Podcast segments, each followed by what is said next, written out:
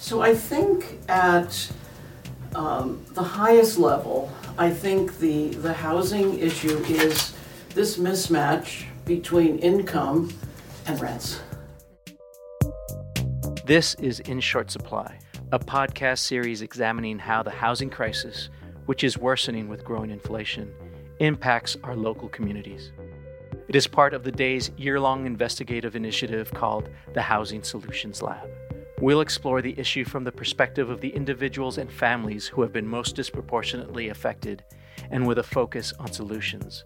What legislation, programs, community responses, and funding are needed or have had the most impact?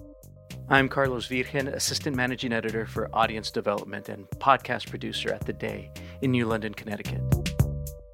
In this first episode of the podcast, we'll hear from day staff writer Elizabeth Regan as she talks about how our region is faring when it comes to the housing crisis and why there seems to be a short supply of affordable homes and developments and options for some members of our communities. How do we address what Cathy Zall, the executive director of the New London Homeless Hospitality Center, calls the mismatch between what a person earns and the cost of living?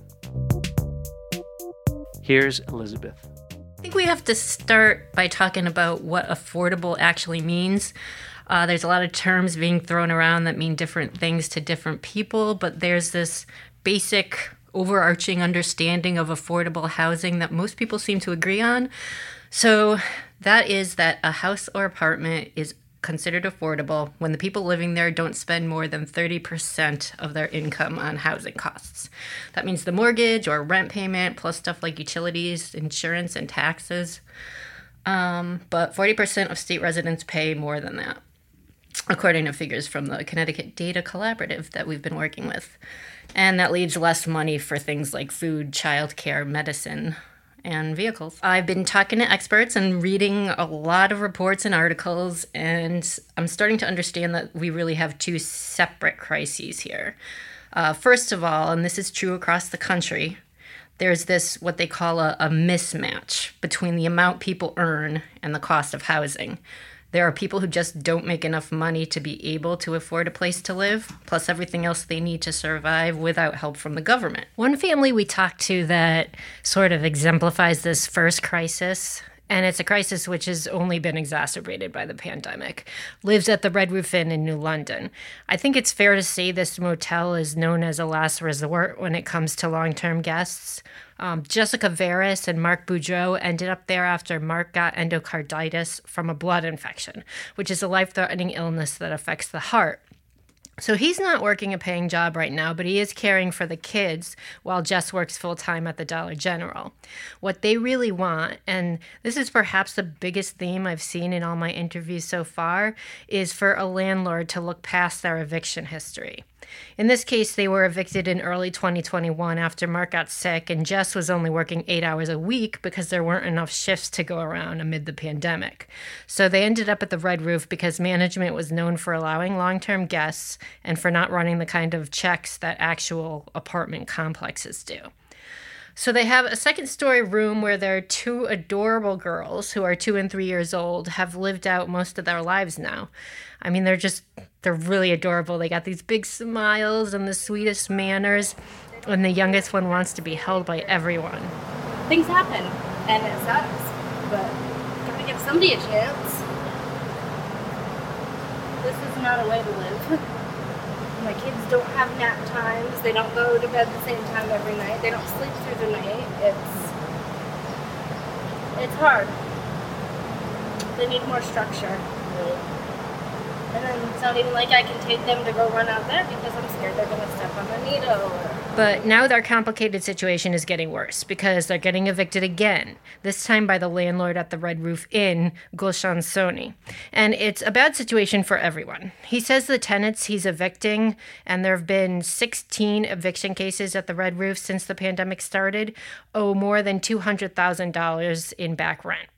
He also blamed local and state social service agencies for sending clients there when they have nowhere else to go, even though officials say they have clamped down on that practice because the Red Roof Inn has just become too unsafe and because it's only a temporary solution. Dispatch logs from the New London Police Department show a steady stream of calls for service, for overdoses, for deaths, for suspected domestic abuse, and for general disturbances. Neighbors and businesses are making a lot of complaints. So this whole thing is very complicated. This this first housing crisis is all very very complicated and it is complicated everywhere. The second problem isn't quite as widespread in the US, but it definitely affects us here in Connecticut. And that's the fact that housing is particularly expensive in and around the cities of the East and West Coast. So, New York, Boston, and California, it's a huge problem. Uh, supply is just not keeping up with demand, and that's for a lot of reasons that this series will go into. The National Low Income Housing Coalition puts out an annual report talking about how much a person needs to make to afford a two bedroom apartment. So, say you have a single mother with two kids who is looking for a safe, affordable place to live. In this part of the state, she would either have to make $27.80 an hour or work almost two full time jobs at minimum wage to make ends meet. So, housing advocates say there's not enough affordable housing because there's not enough new construction. And there's not enough construction because local zoning laws in a lot of towns discourage the kind of multifamily developments where more people can live for less money. Uh, some local governments try, and I've seen this, and it's oftentimes spelled out in their official planning documents. They're trying to preserve what they describe as the town's quote unquote character and this character has been created over time through regulations that promote single family homes on large lots. So there's this idea here in New England, and especially in Connecticut, that each city or town is like its own little fiefdom.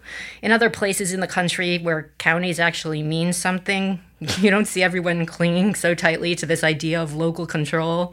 But we have 169 municipalities that are recreating the wheel over and over again and trying to put their own spin on it.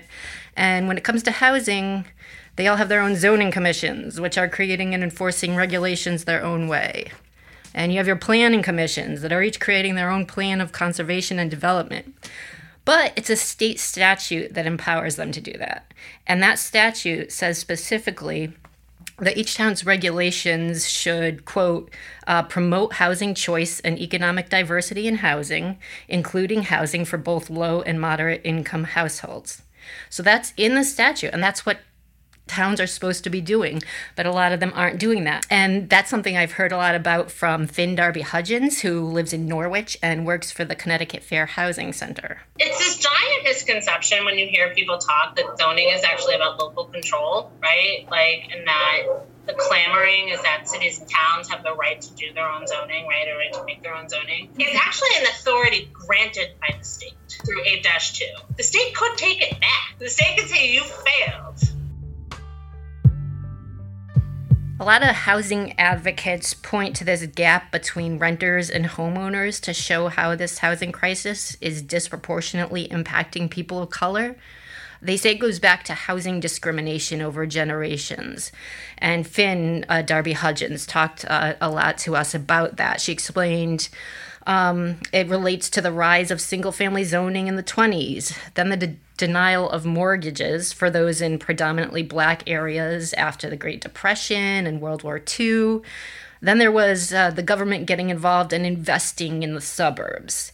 Um, and yet, following that, um, doing this push for ur- urban renewal that actually resulted in the demolition of many neighborhoods where low income families lived. In Connecticut, when you look at the data, only 30% of white households rent their homes, mm-hmm. whereas 60% of people of color rent their homes. Mm-hmm. So if you need rental housing, yeah, you will inevitably have people of color, a higher level of people of color living there. And if your town blocks development, they're saying we only want white people to live here.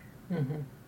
And when they say things like, we'll build affordable housing, but it's only for our teachers and our firefighters and people who already live in our community, they're saying, we'll build a little bit of affordable housing for all the white people who already live here. Racism is happening. If white people needed affordable housing, it wouldn't be a crisis. So, we like to talk about solutions here on this project. And while I've spent most of my time so far trying to understand the actual problem. One thing we're going to be looking at in the upcoming legislative session early next year is how lawmakers are tackling this issue. One of the most far reaching initiatives being promoted by affordable housing advocates, um, and it's spearheaded by the statewide Open Communities Alliance, is called the Fair Share Model. This legislation, which didn't go anywhere in this year's short session that wrapped up in June, would put some teeth to the existing state law that says towns have to promote housing choice and economic diversity in their towns. So, fair share is a big proposal, but ultimately it would require towns to add a certain amount of affordable housing based on a formula that takes into account things like median income compared to area towns, existing multifamily housing stock, and the poverty rate. It'll be interesting to see what happens with that since uh, more comprehensive bills tend to get pushed the hardest in odd numbered years when lawmakers meet for five months instead of three months to tackle the most complex issues like the state budget.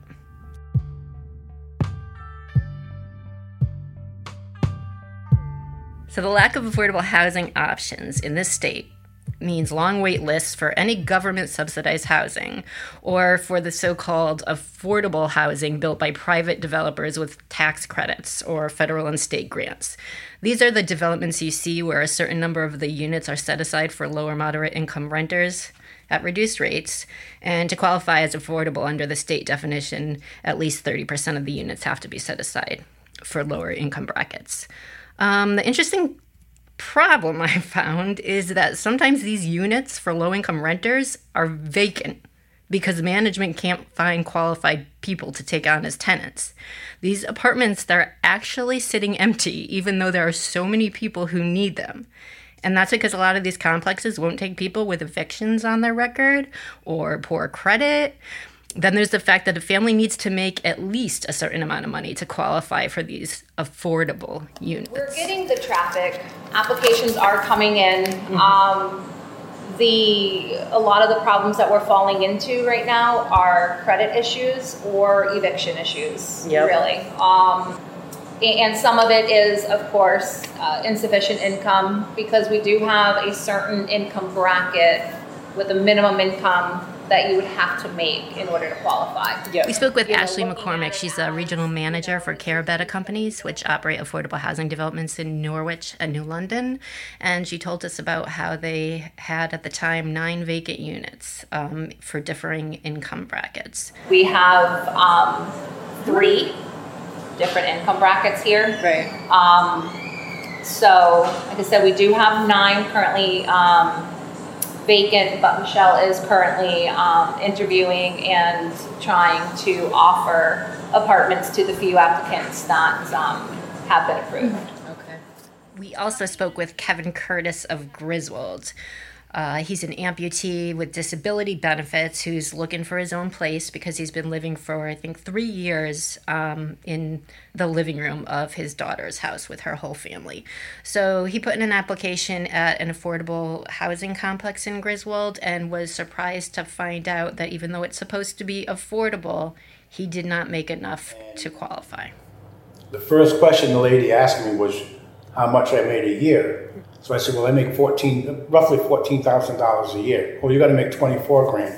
I said, you say you're low-income housing.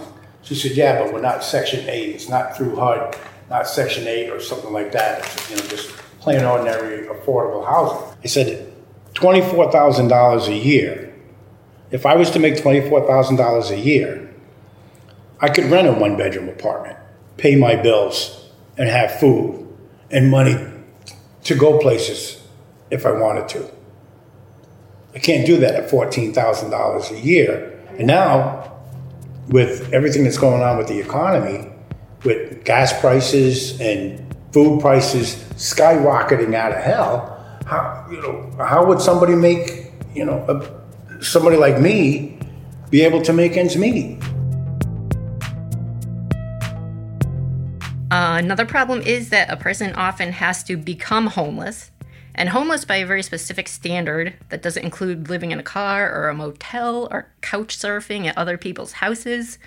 before they can get prioritized for help by the state. So in New London County, Cathy Zall and her Homeless Hospitality Center are trying to address this by creating a housing resource center. How do we help people from the community that are struggling? Can we do something so you don't have to become literally homeless before you can get some, some help with rental assistance?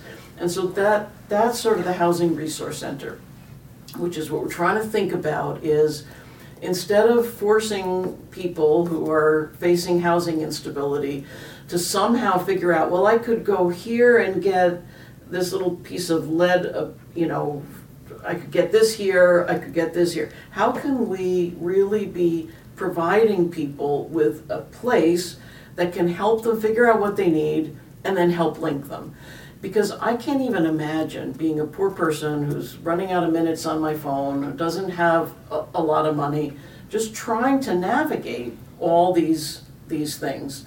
And so what we're trying to do at the Housing Resource Center is is to provide that for, for New London residents. And so that could be everything from helping people apply for rental assistance, but also look for work, um, not, are, you know, sort of negotiate with their landlord. I mean, really try to think holistically about people as opposed to these kind of siloed programs. Nothing wrong. They want to be this like one stop shop that they say is missing in the current framework. So now we have different groups serving different populations and meeting different needs. The Homeless Hospitality Center serves individuals. Always Home in Mystic serves families. Thames River Community Service in Norwich helps young parents find housing. There's a lot of different groups and a lot of different needs. I mean, you also have other things that come into this. You have job training, um, you have uh, food assistance. Like, so the Homeless Hospitality Center wants to become for New London the one place that people can go to get all those needs addressed. I've been talking to a lot of people um, just about their experience. One of them is Josephine Suarez. I don't know. The, the crisis is real. I mean, um, 211 only has, can only give you so much information. They can send you to all the places, and those places send you off to somebody else, and you literally go in circles. There's, there's really not, not much help out there. Um, She is a mother. Um, she has five kids. She was living in East Lyme with actually 10 of her family members um, in a rental home um, when her landlord decided to uh, sell it last year amid the pandemic. So for months, she was living in motels and couch surfing with her two youngest children while she was looking for somewhere to live.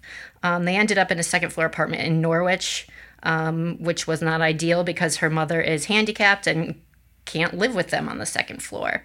And then, amid all that, what really frustrated her was that there are apartments available, but she can't access them because the leasing agents see that sh- that her landlord had initiated eviction proceedings while she was trying to find a place to live. One of the things she also talked about was how the eviction moratorium that was in place during the pandemic affected the housing supply. Um, it's, it sucks. I mean, there's no funding. There's no. I mean, they do. There are is funding to pay for your first month's rent and your security deposit, mm-hmm. one month security deposit. That is great, but you have to find someone who will accept that. Right. And a lot of people don't want to. It's a housing crisis because COVID happened. People took advantage of it, didn't pay any of their rent until it was lifted, which was almost two years later, or over two years later. Um, it gets lifted, and all these landlords now have to evict everybody out, so they put their houses up for sale.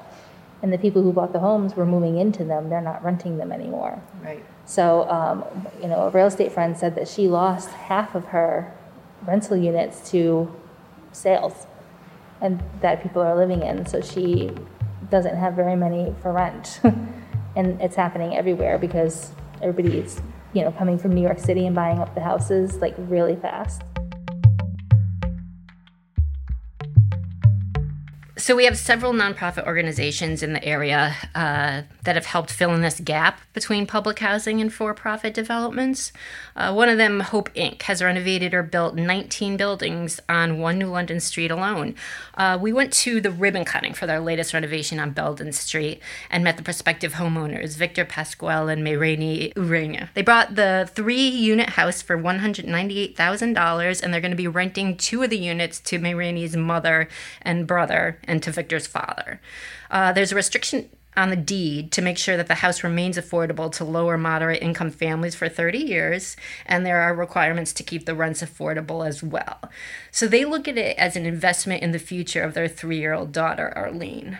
Like I say, it's not my home, it's her home now. Uh huh. Yeah, for the future. And then there's the newest housing nonprofit, which is the Southeastern Connecticut Community Land Trust. Even though it's a model that's been used all over the world, it was pioneered right here in New London County by Robert Swann of the Voluntown Peace Trust. Uh, it was first used in the late 1960s in Albany, Georgia, to make a community for black sharecroppers who had lost their homes and jobs uh, by registering to vote. Uh, basically, the Community Land Trust owns the land and they sell the house on it to someone who won't have to pay more than 30% of their income on it. So far, they have one property on Press Street where the old stone house is owned by Clayton Potter. He was 23 and in an entry level job at Connecticut College when he bought the house in 2020. The land is held in trust by the community, which in this case is the Southeastern Connecticut Community Land Trust's 40 members. Uh, they use a 99 year renewable ground lease that allows the owner of the house to live there, make improvements, build equity, and turn a limited profit when it comes time to sell the house. Under the terms of the lease, the homeowner gets 25% of the appreciation, while the community land trust uses its share to keep the price down for the next buyer. Uh, the group's president, Joanne Sheehan, she said she sees this whole model as a pay it forward type of thing. And I, I really, I just really love that paying it forward concept because to me that gets back to community. Like that's what, there's a lot of things that identify what's community and community land trust, and it's it's thinking of the whole community, not just how do I get rich off of this. Because if you get rich off of it, you know what you're doing. You're selling your house to a flipper who is then going to probably gentrify that neighborhood you've lived in, which is what you didn't want to have happen to begin with, Yeah. right? Um, and and in a lot of the neighborhoods, certainly in New London, it might go from a black or brown person to a white person because who could afford it, like who is on that economic spectrum, right? David Bingham, a retired OBGYN and environmentalist, is working to find a property for the Community Land Trust to buy in his town of Salem. After he helped preserve thousands of acres of land in town as open space, he said he's had kind of this personal reckoning. The difficulty is that it's the realization that this whole movement of, uh, of, uh, uh, for environmental justice has made me aware that something I've been boasting about is really a problem, which is when we create a, a every one of our preserves, every house that's adjacent to it or nearby has gone up in value and that makes it less affordable. Right. And so I feel some guilt um, that I never had even imagined. uh, The state statute that's had the biggest impact on generating affordable housing was created more than 30 years ago with involvement from uh, then New London State Rep Bill Cibes and a lobbyist named Charlie Duffy from New London. They decided the best way to get affordable housing developments built is to give developers a way to get around local zoning restrictions. What the law essentially does is make it easier for developers to take their fight for affordable housing to court. Uh, you may have heard it referred to by its statutory section number 830G. Uh, so developers have to set aside at least 30% of the units at a reduced rent for those who make less than 80% or less than 60% of the area median income. The statute has been credited with generating about 8,500 units of affordable housing since it was rolled out in 1990. Um, but in some of the suburban towns most resistant to change, the law has gotten a really bad rap, and people are constantly bringing up legislation to try to alter it. Um, the opponents say it's overreach by the state. It's going to ruin the town's character, um, and sometimes it's it's going to ruin the environment. These opponents also argue that some developers use 830G as a threat or a negotiation tactic, which I've seen bear out in my own reporting. So these developers might be like, hey, you won't let me build my 240 unit mixed use development here in town? Fine, I'll just set aside 30% as affordable, take you to court, and you'll have no say in the matter. Or, hey, Mr. First Selectman, you say you want to buy the land I'm offering you as open space, but you're not willing to pay me what I want for it. So maybe I'll just put an affordable housing development there instead. It's been pretty interesting to watch these kind of scenarios play out. You can support this podcast and the Housing Solutions Lab by making a tax-deductible donation at givebutter.com slash the day housing.